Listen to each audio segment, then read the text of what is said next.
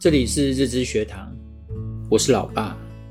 对于学霸，在古代，它不是一个好的形容词，是指那些仗势欺人、为非作歹的人。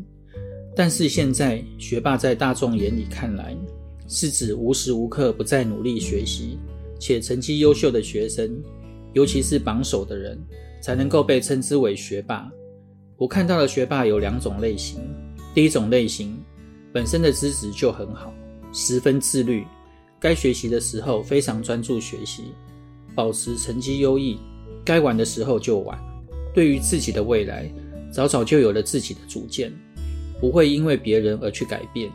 他们确定目标，就朝着这个方向努力，绝不轻易放弃。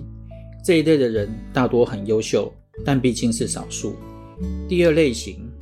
是由父母一手打造出来的学霸，父母会替孩子做好整体的规划，制定了一整套给孩子的学习方案，孩子只要一路按照父母的安排就可以了。因为要上最好的大学，就要上最好的中学，上最好的小学，才艺班、补习班，连幼稚园都要精心挑选，就这样一步一步实现父母给的规划。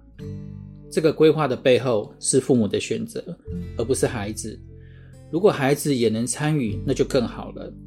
因为强迫学习往往会让孩子养成被动的习惯，只有主动学习，才能真正启动孩子的大脑。孩子的未来不能计划，应该用适度的引导，让他发现天赋的一面，最大化的展现出来，在关键时刻为孩子铺上一块基石，让孩子少走弯路。在那些关键性的岔路口，父母陪着孩子一起做出最优的选择方案。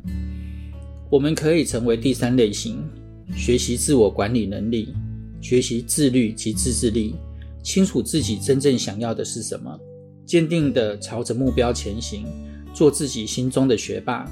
希望对你们有帮助。我们下回见，拜拜。